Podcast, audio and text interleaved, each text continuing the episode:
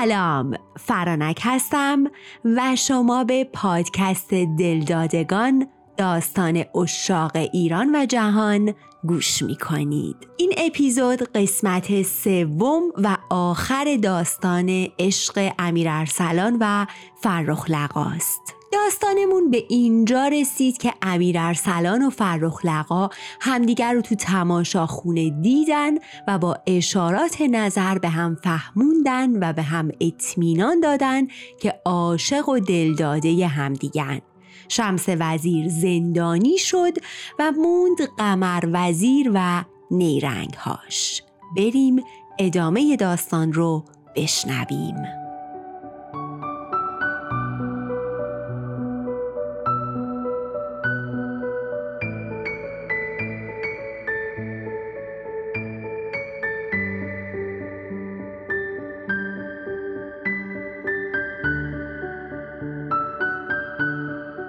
فردای اون روز امیر ارسلان دید سر و صدا و همهمه ای از کوچه و برزن میاد. رفت بیرون و دید ای دل قافل جمعیت عظیم درباری دارن عروس و داماد رو به کلیسا می‌برن.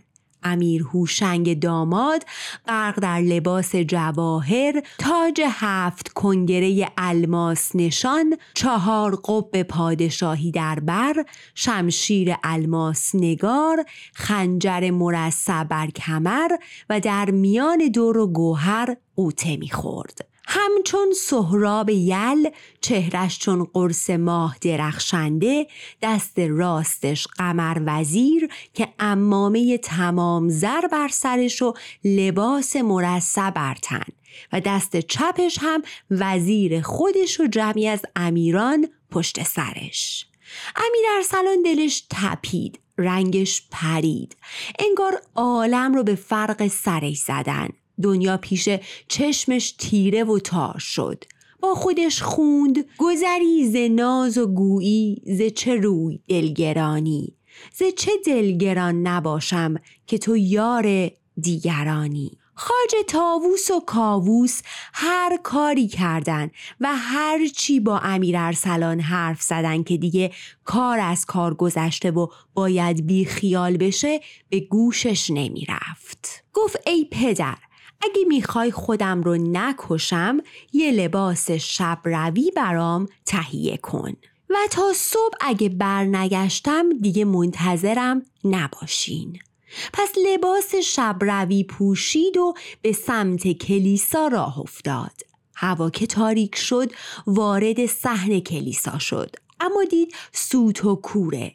جلوتر رفت. دید داماد اون وسط تک و تنها نشسته و در حالی که سگرمه هاش توی همه جام شرابی به دست داره و تون تند می نوشه. ولی خبری از عروس نیست. پس خیلی آروم شروع کرد اتاقهای کلیسا رو گشتن و فرخ لقا رو در یکی از اتاقها پیدا کرد. در حالی که جامی پر از زهر به دست داشت. همین که فرخ لقا جام رو به طرف دهانش برد امیر ارسلان فریاد زد صبر کن و دوید و جام رو از دست عروس گرفت فرخ لقا تا امیر ارسلان رو دید گفت تو اینجا چه کار می‌کنی؟ چه جوری اینجا اومدی؟ امیر ارسلان گفت جذبه عشق تو من رو از روم تا این دیار کشوند دیگه از خونه خاج کاووس تا اینجا که کاری نداره بعد گفت چرا اینجا تنها نشستی؟ چرا امیر هوشنگ اون طرفه؟ این جام زهر چیه؟ فرخ لقا گفت بعد از مراسم و وقتی ما رو دست به دست دادن به داماد گفتم من با خودم عهدی دارم که شب عروسیم تنها دو ساعت رو با خدای خودم خلوت کنم پس دو ساعتی رو به من رخصت بده داماد هم باور کرد و پذیرفت من می‌خوام تو این فرصت به زندگیم پایان بدم. چون نمی‌خوام دست کسی به جز تو به من برسه. امیر ارسلان دو جام شراب پر کرد یکی دست خودش و دیگری هم به فرخ لقا داد و خوند زان پیش که در زمان تابی بخوریم با یکدیگر امروز شرابی بخوریم. کین پی که عجل به وقت مردن ما را چنان ندهد امان که آبی بخوریم. پس خنده کنان با هم جام ها رو سر کشیدن. ناگهان امیر هوشنگ وارد شد. امیر هوشنگ که هرچی صبر کرده بود دیده بود نه خیر عروس قصد اومدن نداره. پس اومده بود تا ببینه چه خبره. وقتی امیر ارسلان رو پیش فرخ لقا دید شمشیر کشید و به سوی امیر ارسلان حمله کرد. جنگ بین دو رقیب شروع شد در بین زد و خوردها امیر هوشنگ ناگهان شمشیرش رو بالا برد تا ضربه‌ای به امیر ارسلان بزنه که اون پیش دستی کرد و شمشیرش رو در قلب امیر هوشنگ فرو کرد و امیر هوشنگ این داماد ناکام به همین راحتی مرد. امیر ارسلان به فرخ لقا که رنگ به رو نداشت گفت تو برو به قصر تو بگیر بخواب. فردا هم هر کی ازت سوال کرد بگو من نمی‌دونم. بعد هم خاج اعظم صلیب بزرگی که متعلق به کلیسا بود رو میگن برداشت و به خونه خاج کاووس رفت. اونجا خاج تاووس و خاج کاووس خاج رو که دیدن صورتشون رنگ باخت. گفتن این چیه؟ امیر ارسلان خاج رو به زمین کوبید و جواهراتش که ریخت اون رو بین خاج تاووس و کاووس تقسیم کرد و گفت این مزد این روزهاییه که به من جا و مکان دادین و منو کمک کردین. دو برادر زدن تو سر خودشون و گفتن تو با این کارت بیشتر ما رو بدبخت کردی. آفتاب که طلو کرد امیر ارسلان به هموم رفت. خونابه های تنش و شست و خوشحال و خندان از اتفاقی دیشب افتاده بود. از اون ور صبح وقتی کشیش ها به صحن کلیسا اومدن و اونجا با جسد بیجون امیر هوشنگ مواجه شدن قوقا به پا شد. بدتر از اون کشیش ها دیدن که خاج اعظم صلیب قول پیکر و جواهر نشان نیست. به پاپ اعظم که خبر رسید خون جلوی چشماشو گرفت. باز شروع کرد به لعن و نفرین پتروس شاه که ببین در عهد تو چه بلاها که به سر ما نمیاد. قمر وزیر تو این گیرودار گفت قربانت شوم. من می‌دونم قاتل و دزد کیه. کسی که هم عاشق فرخ لقاه و هم دینش غیر از مسیحیته و در نتیجه عبایی از دزدیدن خاج نداشته. پتروس شاه که حسابی کلافه بود گفت تو یکی حرف نزن که هر چی می‌کشم از توه. چقدر شمس وزیر گفت این ازدواج و وصلت به صلاح نیست. اما من گوش نکردم. همشم به خاطر حرفهای تو بود. قمر وزیر گفت قربانت بشم. شما این یک دفعه رو هم به حرف من گوش کن. بیا و امیر ارسلان و پدرش خاج تاووس رو زندانی کن. اگه امشب تو شهر اتفاقی نیفتاد پس مشخص میشه این خرابکاریا مال اونهاست و باید گردنشون رو بزنیم پتروس شاه قبول کرد. پس دستور داد امیر ارسلان خاج تاووس و حتی خاج کاووس رو دستگیر کردن و به زندان انداختند. قمر وزیر به داروغه سپرد که جون بچت یه امشب رو حواست به همه چی باشه که اتفاقی نیفته تا از دست این سه نفر خلاص بشیم. شب گذشت. صبح در حالی که جلاد اومد تا گردن اون سه نفر رو بزنه ناگهان خبر آوردند که شب گذشته ملک و تجار و سه پسر و کنیزش رو کشتن و دو هزار هزار دینار هم ازشون دزدیدن. پتروس شاه این رو که شنید غمگین شد.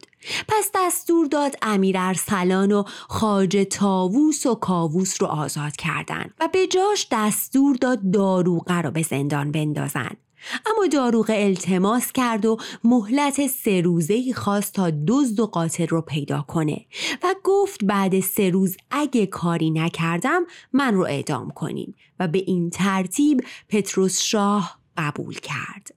امیر ارسلان و خاج تاووس و کاووس به خونشون رفتن. شب که شد همه که خوابیدن امیر ارسلان دید خواب به چشماش نمیاد. بیقرار بود. پس رختش رو تنش کرد و به سمت قصر فرخ لقا رفت. طبق عادت همیشه با کمند از دیوار بالا رفت و به اتاق فرخ لقا رسید. نزدیکای صبح وقتی می‌خواست برگرده همین که از دیوار پرید پایین داروغه و دارو دستش که تمام شب رو داشتن تو شهر قدم می‌زدن امیر ارسلان رو دیدن. فریاد زدن سیاهی کیستی و به دنبال امیر ارسلان و امیر ارسلان که دید نمی‌تونه از دستشون در بره شروع کرد به جنگیدن. از قضا زد و داروغه این وسط کشته شد. همین که داروغه به زمین افتاد قمر وزیر صحنه رو دید. گفت ای امیر ارسلان تو با این کارت گور خودتو کندی. حالا اگرم بگی امیر ارسلان نیستی قتل امیر هوشنگ و دزدیدن خاج و غیره و غیره کار تو نیست. با همین کشتن داروغ سرت رو بردی بالای دار. ارسلان اومد. باز هم منکر امیر ارسلان بودن بشه که وزیر گفت خوب گوش کن ببین چی میگم. من می‌خوام کمکت کنم. پس به من اعتماد کن که توی این شرایط چاره جزی نداری. گفت می‌دونم تو عاشقی اما اینکه می‌خوای شبها بیای پیش ملکه. اونو ببینی و ببوسی و چند جام شراب از دستش بنوشی. برات کافیه؟ قانه میشی؟ یا اینکه می‌خوای به وسالش برسی زنت بشه. بی ترس و واهمه شب و روز رو کنار هم باشید. بدون که فرخ لقا گردنبندی همیشه به گردن داره که تلسمه. تا اون گردنبند گردنش باشه تو نمی‌تونی اون رو از این قصر بیرون ببری. امیر ارسلان با شنیدن این حرف بالاخره خام شد. گفت خیلی خوب. بگو باید چی کار کنم؟ قمر وزیر گفت آهان دیدی بالاخره اعتراف کردی؟ خیلی خوب. حالا که بچه خوبی شدی بیا تا بهت بگم. تو باید امشب اول فرخ لقا رو بیهوش کنی بعد گردنبندی که گردنش داره رو باز کنی. بعد کاغذی به دست امیر ارسلان داد و گفت تو این کاغذ گرد سبزیه که این رو تو شراب فرخ لقا بریز و وقتی بیهوش شد گردن بند رو باز کن و بیار پیش من تا بهت بگم چه کنی. به این ترتیب امیر ارسلان مطابق اون چه قمر وزیر بهش گفته بود فرخ لقا رو بیهوش کرد. گردن بند رو باز کرد و اومد بذاره تو جیبش که ضربه محکمی به سرش خورد و بیهوش شد.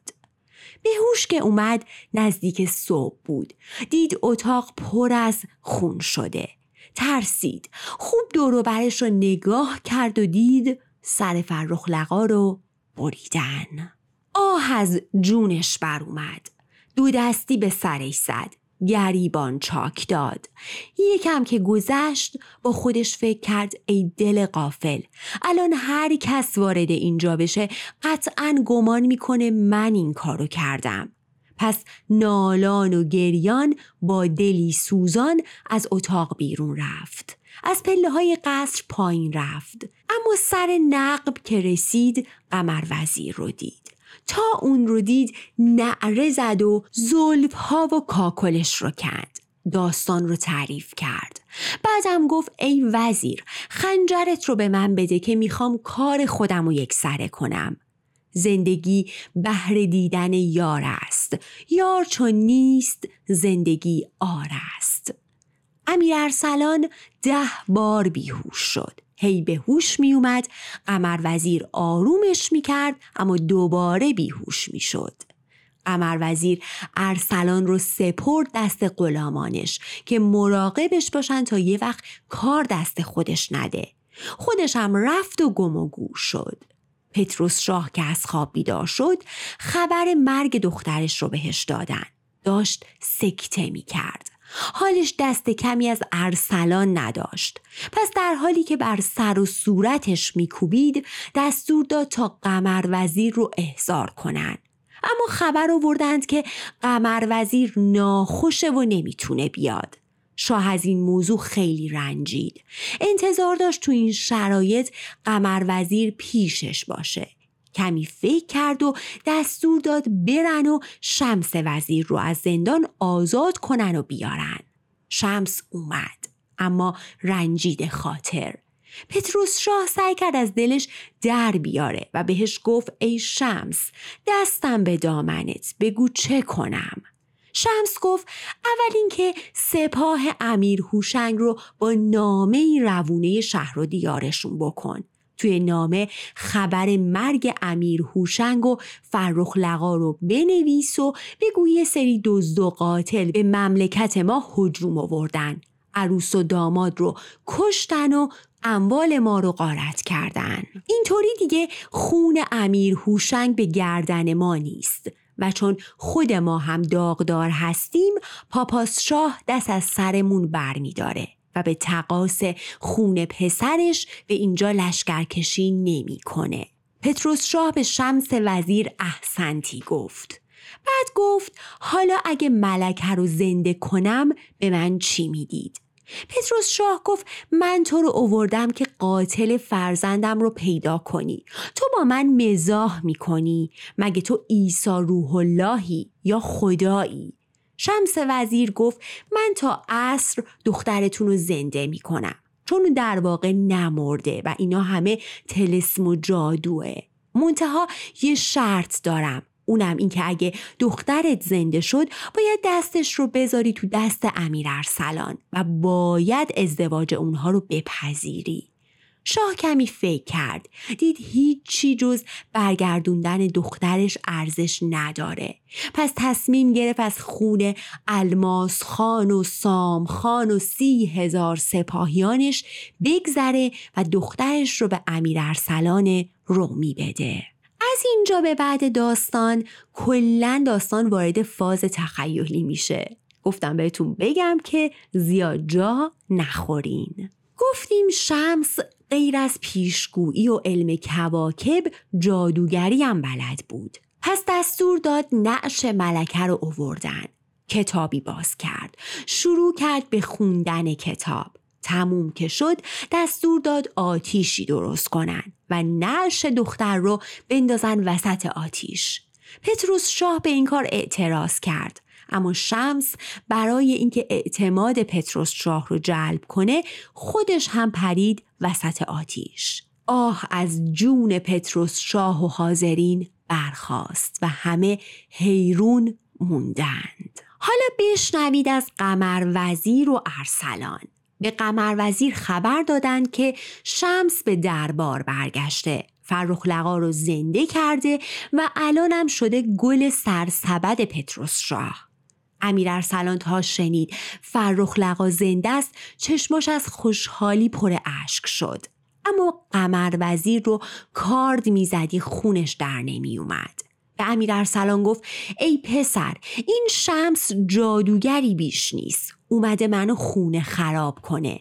اگه کمکم کنی که از میون برداریمش قول میدم همین امشب کاری کنم که فرخ لقا رو به عقد تو در بیارن. پس تیر و کمان و کتابی به امیر ارسلان داد و گفت با من به باغ بیا. اونجا آتیشی روشن کن.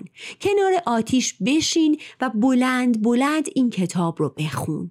از آتیش اجدهایی میاد بیرون. تا بیرون اومد تیری به چشم چپش و تیری به چشم راستش بزن. توی این فاصله هر صدایی بهت گفت کتاب رو نخون یا تیر رو نزن گوشت بدهکار نباشه و کار خودت رو بکن. امیر ارسلان قبول کرد. با قمر وزیر به باغ رفتند. امیر ارسلان شروع کرد به خوندن کتاب. ناگهان صدایی فریاد زد. ای جوون نخون. قمر وزیر داد زد گوش نکن. پس امیر ارسلان ادامه داد. اجدها از آتیش بیرون اومد امیر ارسلان اومد تیری به چشم راستش بزنه که صدا گفت نزن اما امیر ارسلان گوش نداد کمان رو اوورد بالا و می‌خواست تیر رو رها کنه که صدای دیگه ای گفت نزن این بار صدا فرق می کرد. صدا صدای فرخ لقا بود. امیر ارسلان برگشت. فرخ لقا رو دید. فرخ لقا گفت تیر رو به چشم قمر وزیر بزن. امیر ارسلانم که وقتی صدای فرخ لقا رو میشنید عقل و هوش از سرش میپرید بدون فکر تیر رو به چشم قمر وزیر زد اما همین که تیر رو رها کرد از هوش رفت وقتی به هوش اومد خودش رو تک و تنها وسط بیابونی دید حیرون و مات.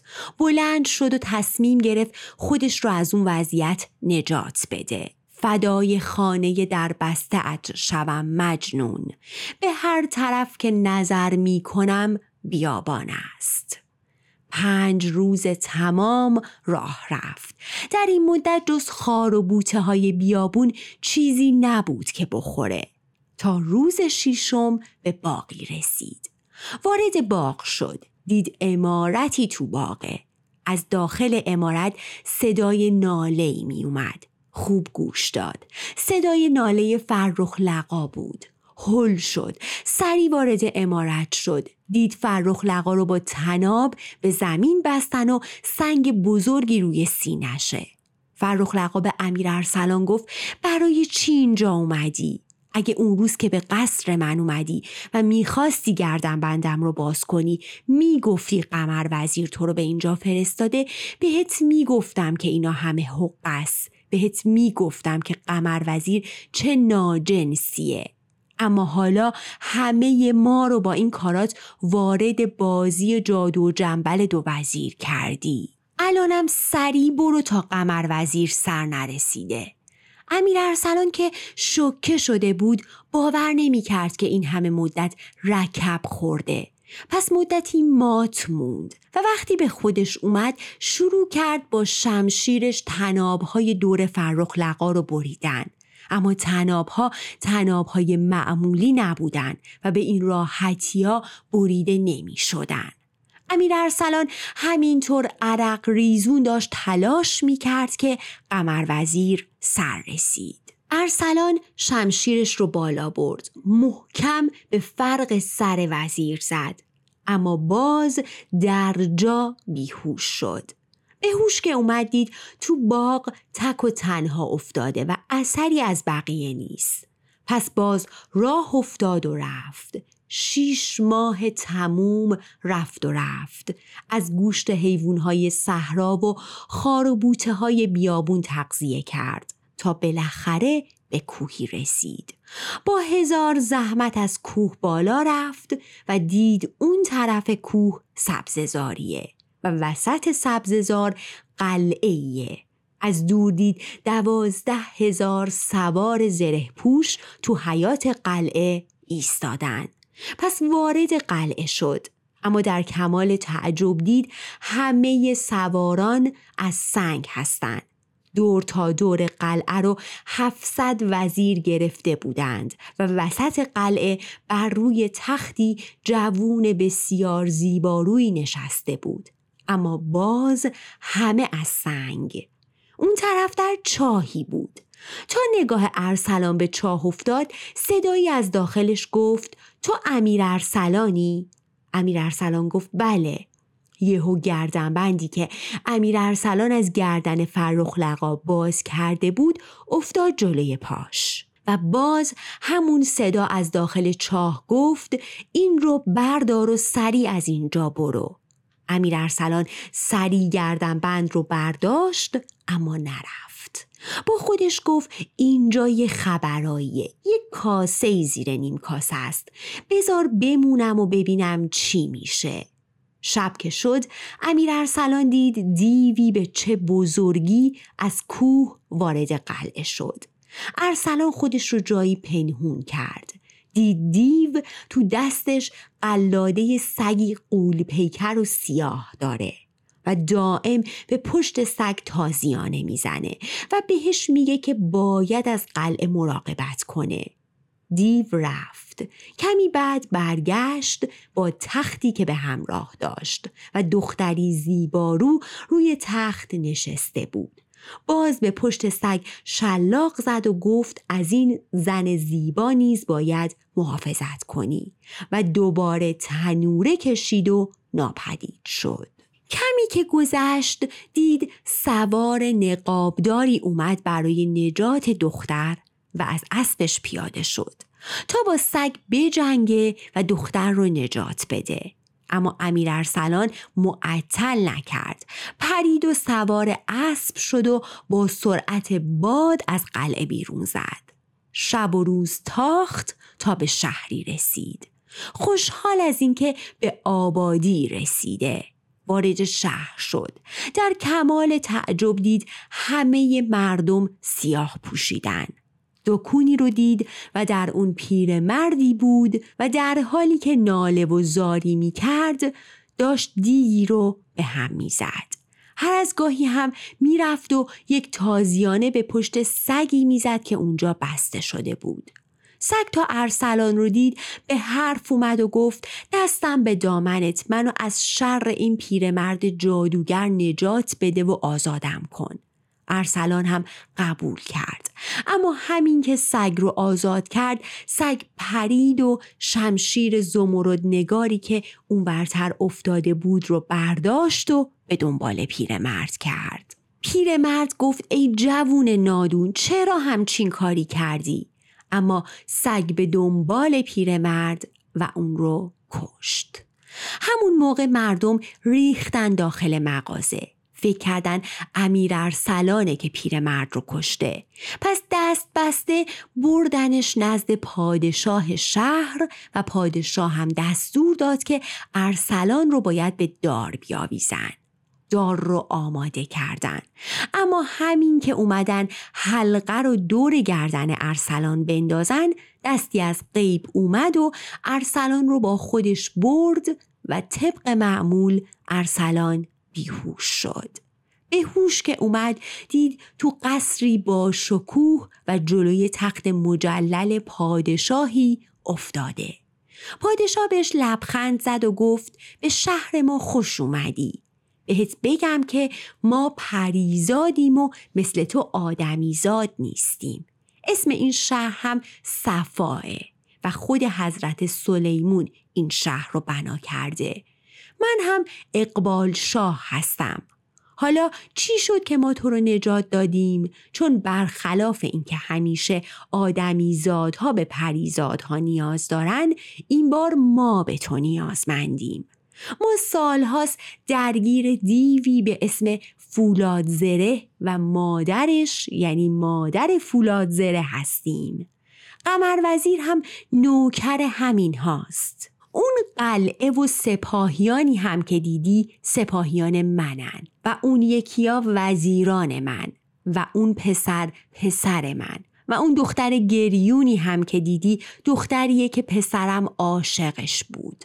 اون سگ سیاه هم قمر وزیره که خودش کل اون قلعه رو تلسم کرده و همه سنگ شدن. حال تو اگه به ما کمک کنی و فولاد زره و مادرشو و قمر وزیر رو بکشی به خودت هم کمک کردی. باید بدونی که دیو فولاد زره در پی به دست آوردن فرخ لقاست و قمر وزیر هم که نوکر و در بند اونه به دنبال این کاره. بدون که اون سوار نقابدار یا اون پیرمرد نگهبان سگ شمس وزیر بود و در پی کمک به تو.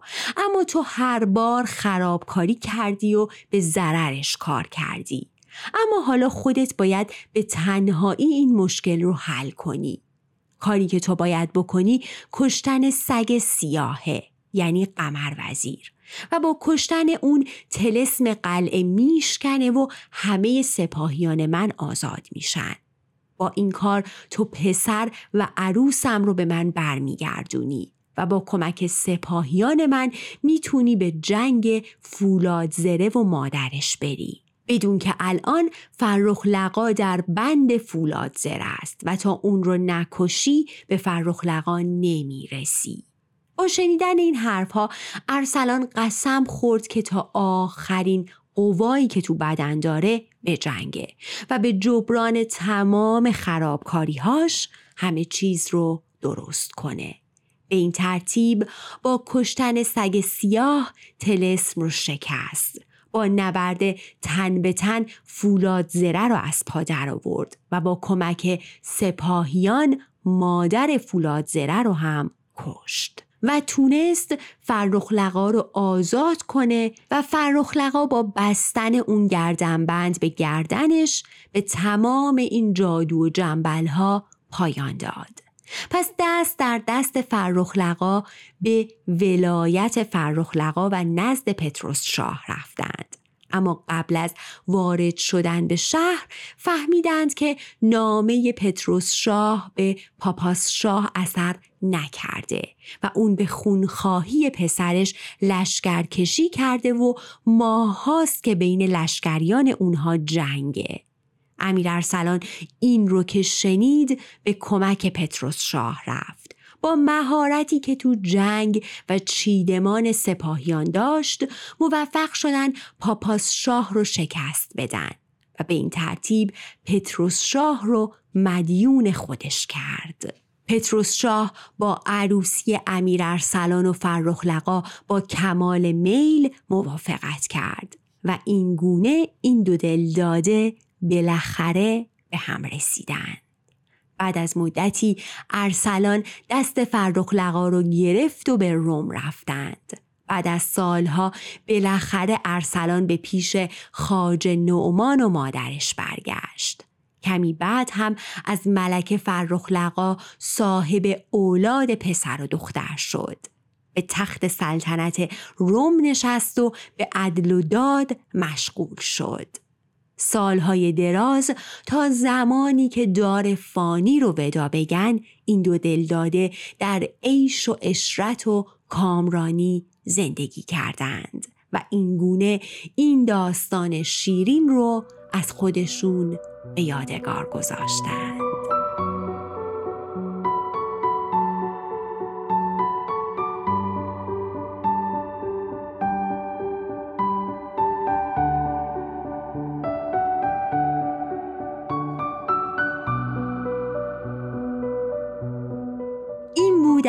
داستان عشق امیر ارسلان و فرخلقا داستانی که ناصر دین شاه شبها به موقع خواب گوش می‌داد.